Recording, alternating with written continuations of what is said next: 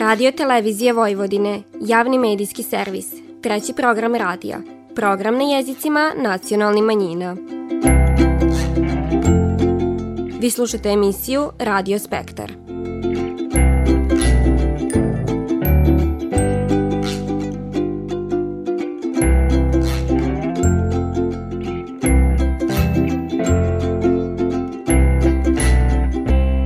Dobar dan, poštivani slušalci, vi pratite program na bunjevačkom jeziku. Na početku ove nedeljne emisije vodimo vas u Mirgeš gde je obavljeno obradno rizivanje vinograda na Svetog Vinka, a posle tog prisjetit ćemo se života i bogate umetničke zaostavštine bunjevačke vajarke Ane Bešlić, čije se 15. godišnjica smrti obilužava ovog januara. U nastavku emisije divanimo s Milošem Ćukovićom, koji je za svoju dušu očtan po knjižicu pod naslovom Moj dida Marko Šarčević, a čućete i šta je somborski fotograf Petar Zambo prikazao na izložbi pod nazivom Bojom nota.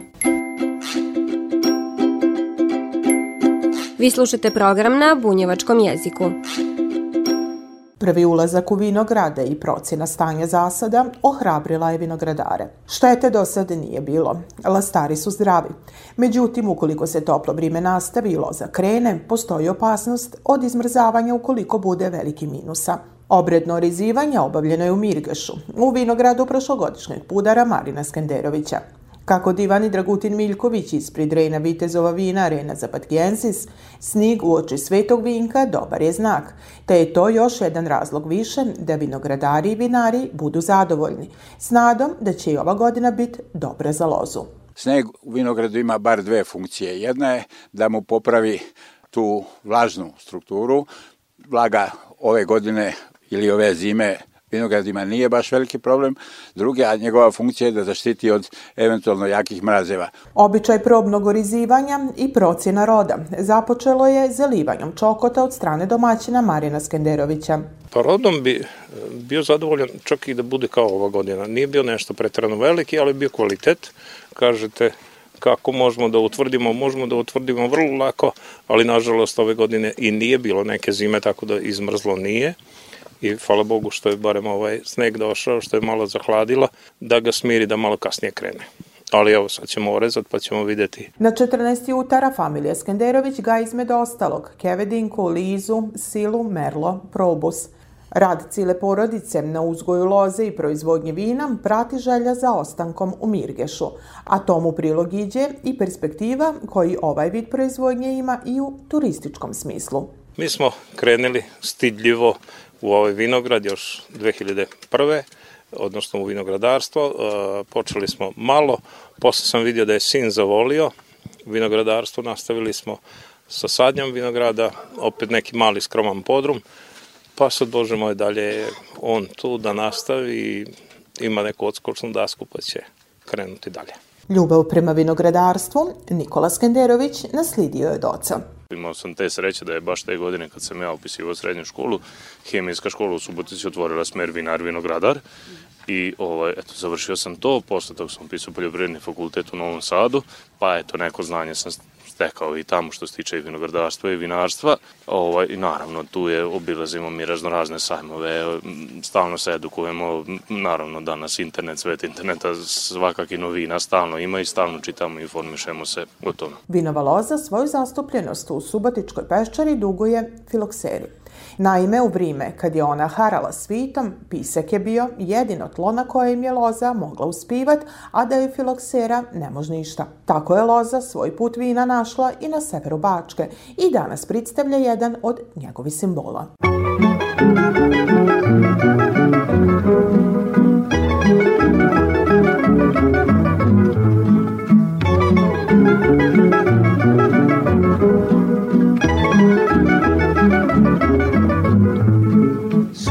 Subotice grade, pismeni sve, u tebi sam snevao najlepše sne. Subotice grade, pismeni sve, u tebi sam snevao najlepše sne.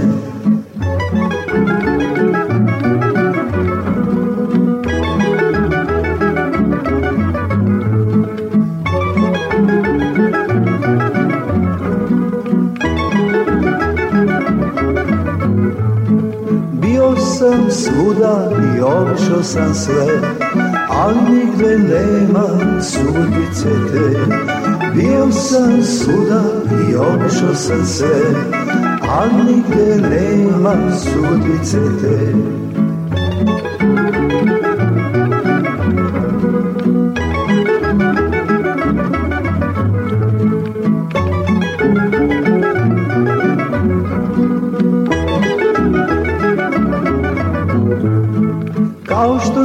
može u subotici pit To nigde nema i neće ni bit Kao što se može u subotici pit To nigde nema i neće ni bit Subotice grade, ti si meni sve.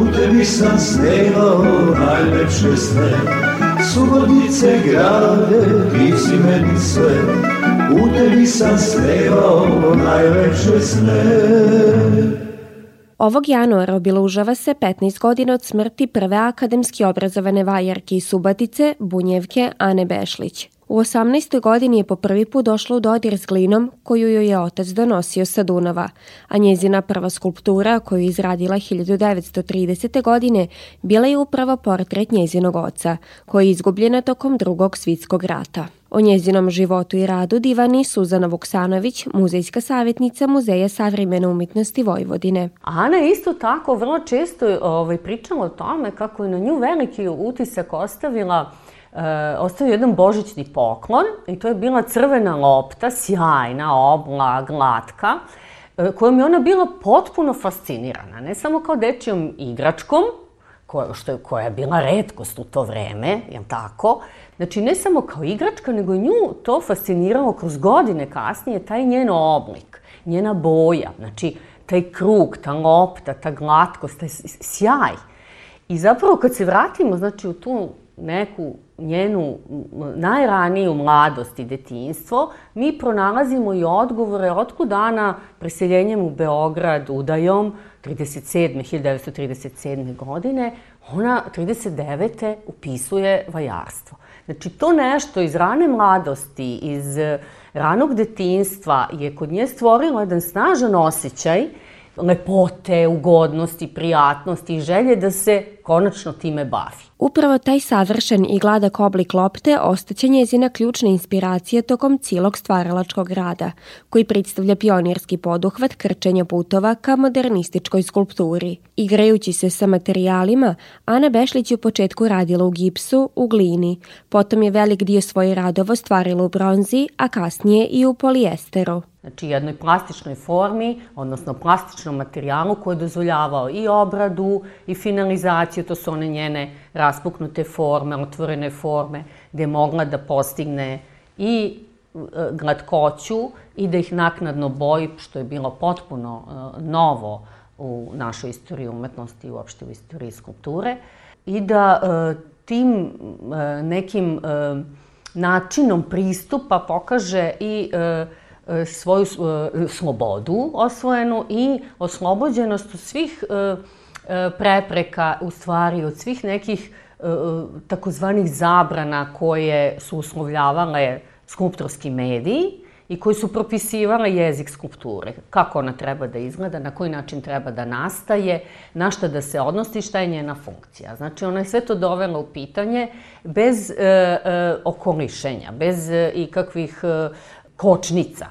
I e, to je za svako divljenje i to mislim da i dan danas e, može da imponuje i mladim umetnicima, naravno ovaj, i istoričarima umetnosti. Za ženu je u to vrijeme bilo revolucionarno baviti se ovom vrstom savremene umetnosti, koja je bila rezervisana za muškarce i kroz nju ispoljit istraživanje roda, žene i feministički crta. U njenom delu e, mi iščitavamo taj odnos prema rodu i prema, što bi danas rekli, studijama roda ona e, to sigurno nije radila, sama je to govorila, sa određenom namerom, sa određenom, e, sa određenom ideološkom potrebom. Ona je to radila sa, e, kako ja to vidim, sa jednim umetničkim, a ženskim impulsom, gde nije štedela ni sebe, ni materijal i nije imala strahove od toga šta će sredina i kako će sredina na to reagovati, što je već feministički.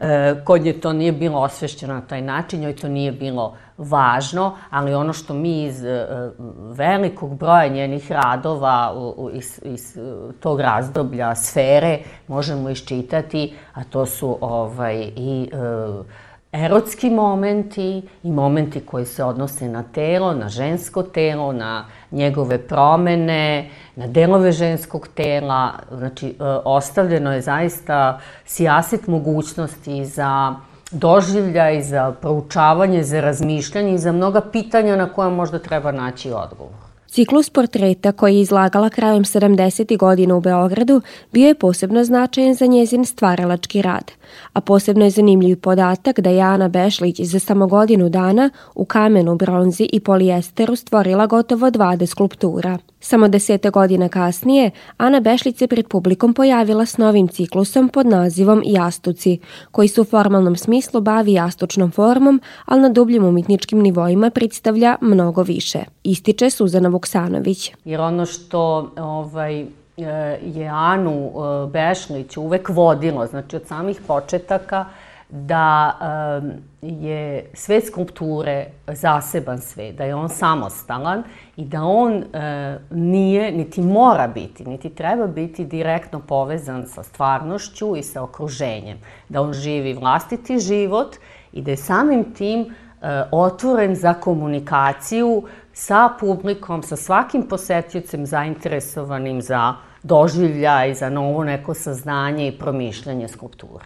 I to je u stvari u, u samo par reči osnovna e, e, vrednost dela koju mi danas baštinimo dela Ane Bešlić i sa kojim ovaj, možemo i dalje da se bavimo, da ga istražujemo, a i da se njime ponosimo. Naša sagovornica je po prvi put novoseđena upoznala s radom Ane Bešlić na samostalnoj izložbi koja je održana 2015. godine u Muzeju savremene umetnosti Vojvodine pod nazivom Emancipacija forme. To je dokaz da i posle njezine smrti Ana nastavlja živit kroz svoj umetnički rad i iznova pronalazi novu publiku. A interesantno je da posle izložbe, znači evo i sad govorimo o, o Ani i nje se sećamo, bilo je niz primjera, ka, i o, primjera i osvrta na tu izložbu, na ovaj katalog, I to je u stvari ono što um, čini kustosa zadovoljnim u smislu e, da interesovanje postoji, da se o Ani Bešmić razmišlja, da se njen rad razmatra i ja verujem da neće dugo vremena proći da će ona ovaj, imati još izložbi i tekako. Osvrćuć se danas na njezinu bogatu umetničku zaostavštinu, primetno je da se u svakom ciklusu izdvajaju skulpture koje su definisale Anu kao umetnicu. Sve to toliko različito kada ovako nabrojimo i poslažemo, a opet e, zajednički imenitelj je jedan ovaj, kreativni duh, jedan, jedna neiscrpna energija i radoznalost i želja želja ovaj, da se stvara i da, da se kroz e, to, to stvaralaštvo živi. Tako da e, umetnost e, zato i nosi tu lepotu, neku zaintrigiranost večitu, time da uspelim, odličnim, izuzetnim radovima i danas njihovi tvorci kao izuzetne jake ličnosti žive. Tako da, ovaj, Ana je evo i sada sa nama. Ana Bešlić je rođena 1912. godine u Bajmaku na Salašu Šara Pustera. Diplomirala je na Akademiji za likovnu umetnost u Beogradu, gdje je završila i postdiplomske studije. Do 1955. godine bila je saradnik u majstorskoj radionici Tome Rosandića, a bila je članica grupe Prostor 8. Izlagala je na grupnim i samostalnim izložbama, a u Subatičkom Varoškom muzeju je 1997. godine imala svoje posljednje samostalno izlaganje pod nazivom Belo, volim te Belo, kad je uručeno priznanje Varoši pro urbe. Njezina dila se čuvaju u nikoliko muzeja i galerija, a legat se nalazi u zavičanoj zbirki Varoškog muzeja u Subatici. Kad je rič o njezinim spomenicima i skulpturama u slobodnom prostoru, oni se nalazu u Rodnom Bajmaku, potom Tavankutu, Aleksi Šantiću, u Subatici i na Paliću u Novom Sadu. Nika od njezini najistaknutiji dila su Majka i dite, Baklja sićanja, Talija, Spojene forme, Krila, Grupa, Korenje. Priznata i cijenjena za života, ali i posle smrti, Ana Bešlić je vajarka koja je iza sebe ostavila bogatu zaostavštinu izuzetne vridnosti u našoj savremenoj umitnosti. Mile davne uspomene, prošli život svoj, sve bih dušo rado dao za polju tvoj. Samo reci mi da me ljubiš ti, pa da živim ko svi srećni, presrećni. Samo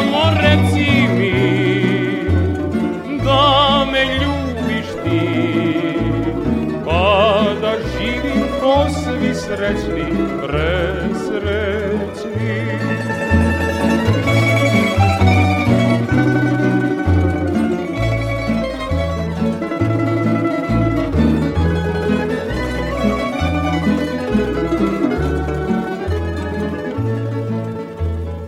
Zlatan ključ bi meni bio žarki poljuta Ja bih njime otvorio tvom srcu vrat Samo reci mi da me ljubiš ti?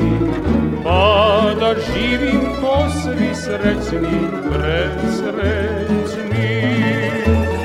Samo reci mi da me ljubiš ti?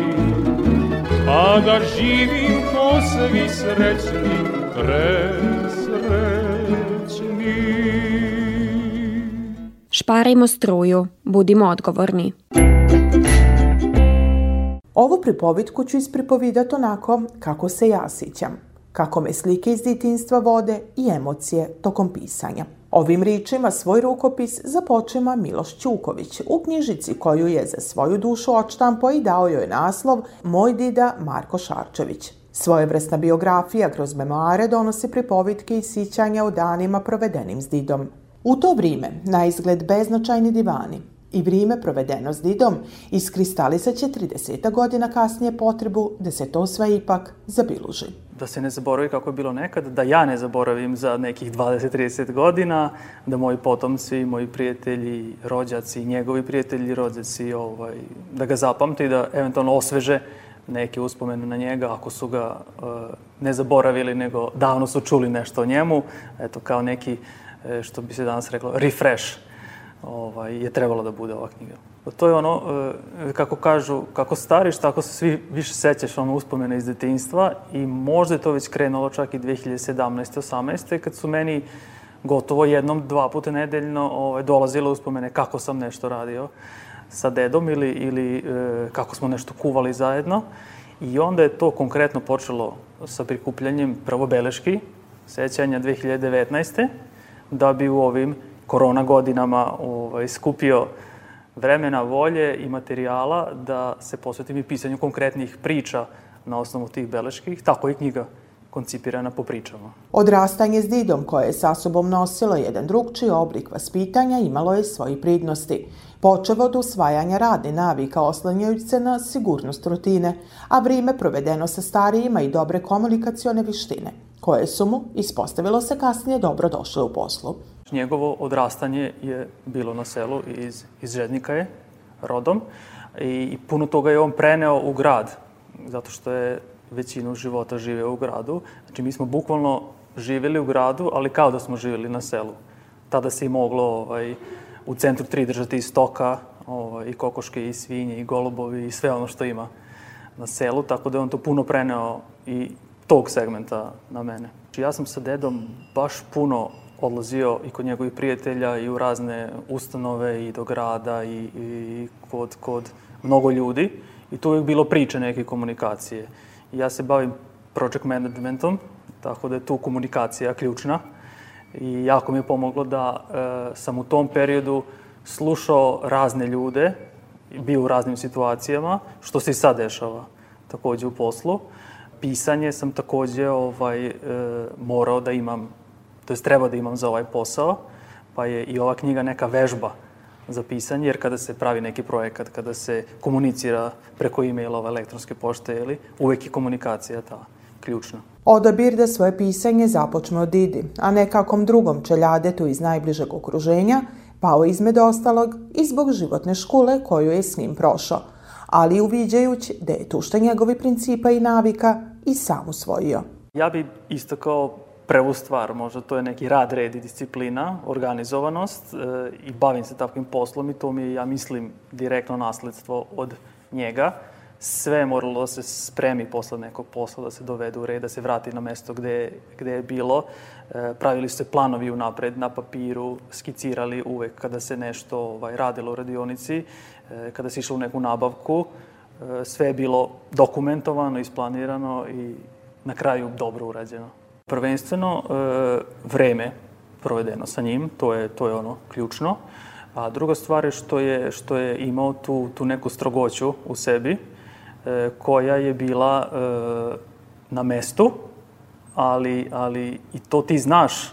Kasnije da je to bilo na mestu, ali u tom momentu kao mali ovaj, nisi se ti baš uvek slagao sa njegovim stavovima, ali kasnije kroz život i sad u ovim godinama to postaje vrednije i vrednije.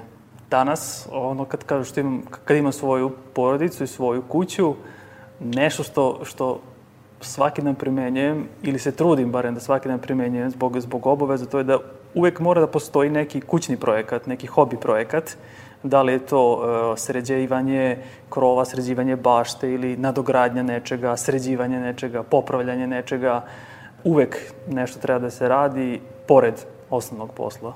Znači ta neka navika e, da nema, nema, nema otmora. Sićejuć se Dide, Miloš ističe i njegovo angažovanje u bunjevačkoj zajednici. Naime, Marko Šarčević bio je jedan od osnivača obnoviteljske bunjevačke matice i potpredsednik njezinog glavnog odbora, ali jedan od 45 elektora prilikom osnivanja Nacionalnog savita bunjevačke nacionalne manjine. I baš je bio aktivan, pošto je bio rano u penziji, mogao je da se posveti i tim poslovima i sam je Bunjevac jako želao da se sačuva ti običaj i ovaj, e, termin Bunjevaca uopšte u Subotici. Želja je našeg sagovornika da iza njegovog rukopisa stane bunjevačka zajednica i da zajedno s njom oda počast svojim pricima, ali i ostavi pisani trag jednog dila tradicije i običaja bunjevaca. Ima jedna pisma za tebe al su riči od sto godina pre Šta bi ljudi drugo pivali Već o nekoj tužnoj ljubavi. Sve su priče uvijek iste A ljubavi slatke čiste Ali neko biva privaren Pa naiđu teški dani i besane duge noći Za onoga ko je ostavljen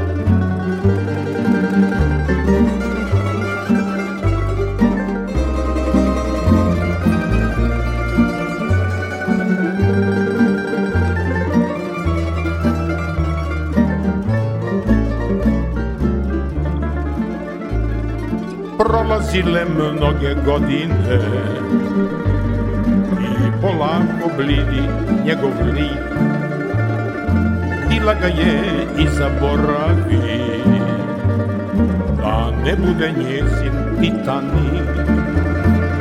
Sve su priče uvijek iste, a ljubavi slatke čiste, ali neko biva privaren Pa naiđu teški dani i besane duge noći Za onoga ko je ostavljen Sad je vrime sasvim drugčije Al ova je pisma za tebe. Tamburaši i sad sviraju I u naše duše diraju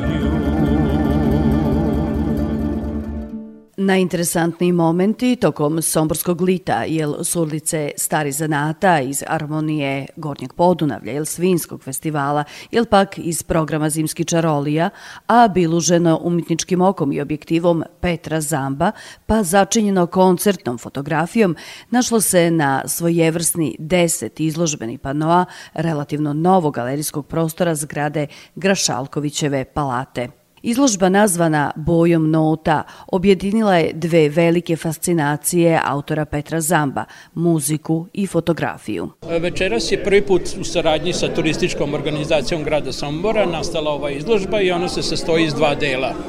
Na prvom delu su fotografije koje su e, napravljene na dešavanjima koje je organizovala turistička organizacija grada Sombora, a na drugom delu je neko moje koketiranje sa umetničkom fotografijom koja se bazira na muzici, na bojama i koji nekako spaja te dve ovaj, umetnosti u jednu i izražava i kroz fotografiju i nadam se da tako ovaj, i samom gledalcu spaja te dve vrednosti. Koncertna fotografija spada u jednu od zahtivniji, jer je nije lako opraviti upravo zbog prominjivi svitlosni uslova, istako i Dušan Konzoderović, predsjednik fotokino i videokluba Rada Krstić u Somboru. Većina nas u fotoklubu, mi to gledamo kao neki hobi volimo što više da istražujemo i da probamo različite žanrove fotografije, ali ova, ajde da kažem, rock fotografija ili koncertna fotografija je dosta zahtevna, mislim za tehničke i zahtevne za fotografisanje, a na ovoj izložbi se stvari vidi koliko je Petar, koliko on ima na neki način, kako da kažem, umeće i veštinu da izvuče u tim promenljivim svetlosnim uslovima, da izvuče najviše što može i da to ispadne ovako dobro kako jeste. Petar je nuzoca rasto s fotografijom, ali se s njome bavi aktivno tek posljednji desetleća. Član je Somborskog fotokino i videokluba Rada Krstić i Foto Saveza Srbije, a svoja umitnička znanja rado prinosi i na mlađe. Moj otac je bio dugo fotograf, ovaj, radio i za novine kao novinarski fotograf, tako da sam imao u sebi usađenu tu neku ljubav prema fotografiji koja je posle samo rasla. Da, da i dan danas držim časove fotografije i preko fotokluba našega Rade Krstića i u privatnoj režiji Peta samostalna izložba Petra Zamba Boja Nota i vizit Sombor okom fotografa ujedno predstavljaju i retrospektivni prikaz sveg onog što je za svoje sugrađane tokom godine za nama pripravila turistička organizacija grada Sombora. Ljudi samo pitaju ko je meni sakrio sunce za oblak i moju sreću ko čašu razbio Ljudi samo pitaju Što na ti si boravi? I ko je mogo golube bele Da zaboravi? Neko, neko Ko je daleko Ko se za mene ne moli. Neko, neko Ko je daleko Ko mene više ne voli. Neko, neko Ko je daleko Ko se za mene ne moli Neko, neko Ko je daleko Ko mene više ne voli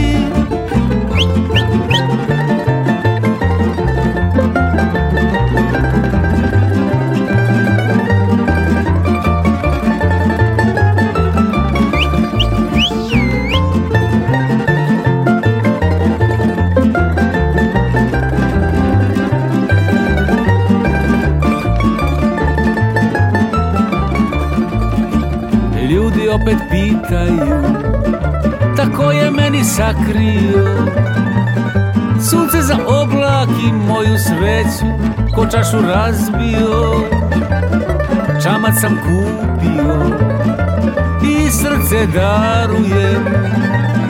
Talasi sudbine neka ga nose Tamo gde stanuje. Neko, neko ko je daleko Ko se za mene ne moli. Neko, neko više ne voli Neko, neko ko je daleko Ko se za mene ne moli. Neko, neko ko je daleko Ko mene više ne voli. Ko mene više ne voli Ko mene više ne voli Slušali ste emisiju Radio Spektar. Slušajte nas petkom posle podne od 14 sati i 15 minuta do 14 sati i 45 minuta na radio talasima 100 MHz trećeg programa radija Radio Televizije Vojvodine. Ovo izdanje su za vas pripravile novinarke redakcije na bunjevačkom jeziku Vanja Nešković, Nataša Stantić i Ružica Parčetić. Kroz emisiju vas je vodila Vanja Nešković.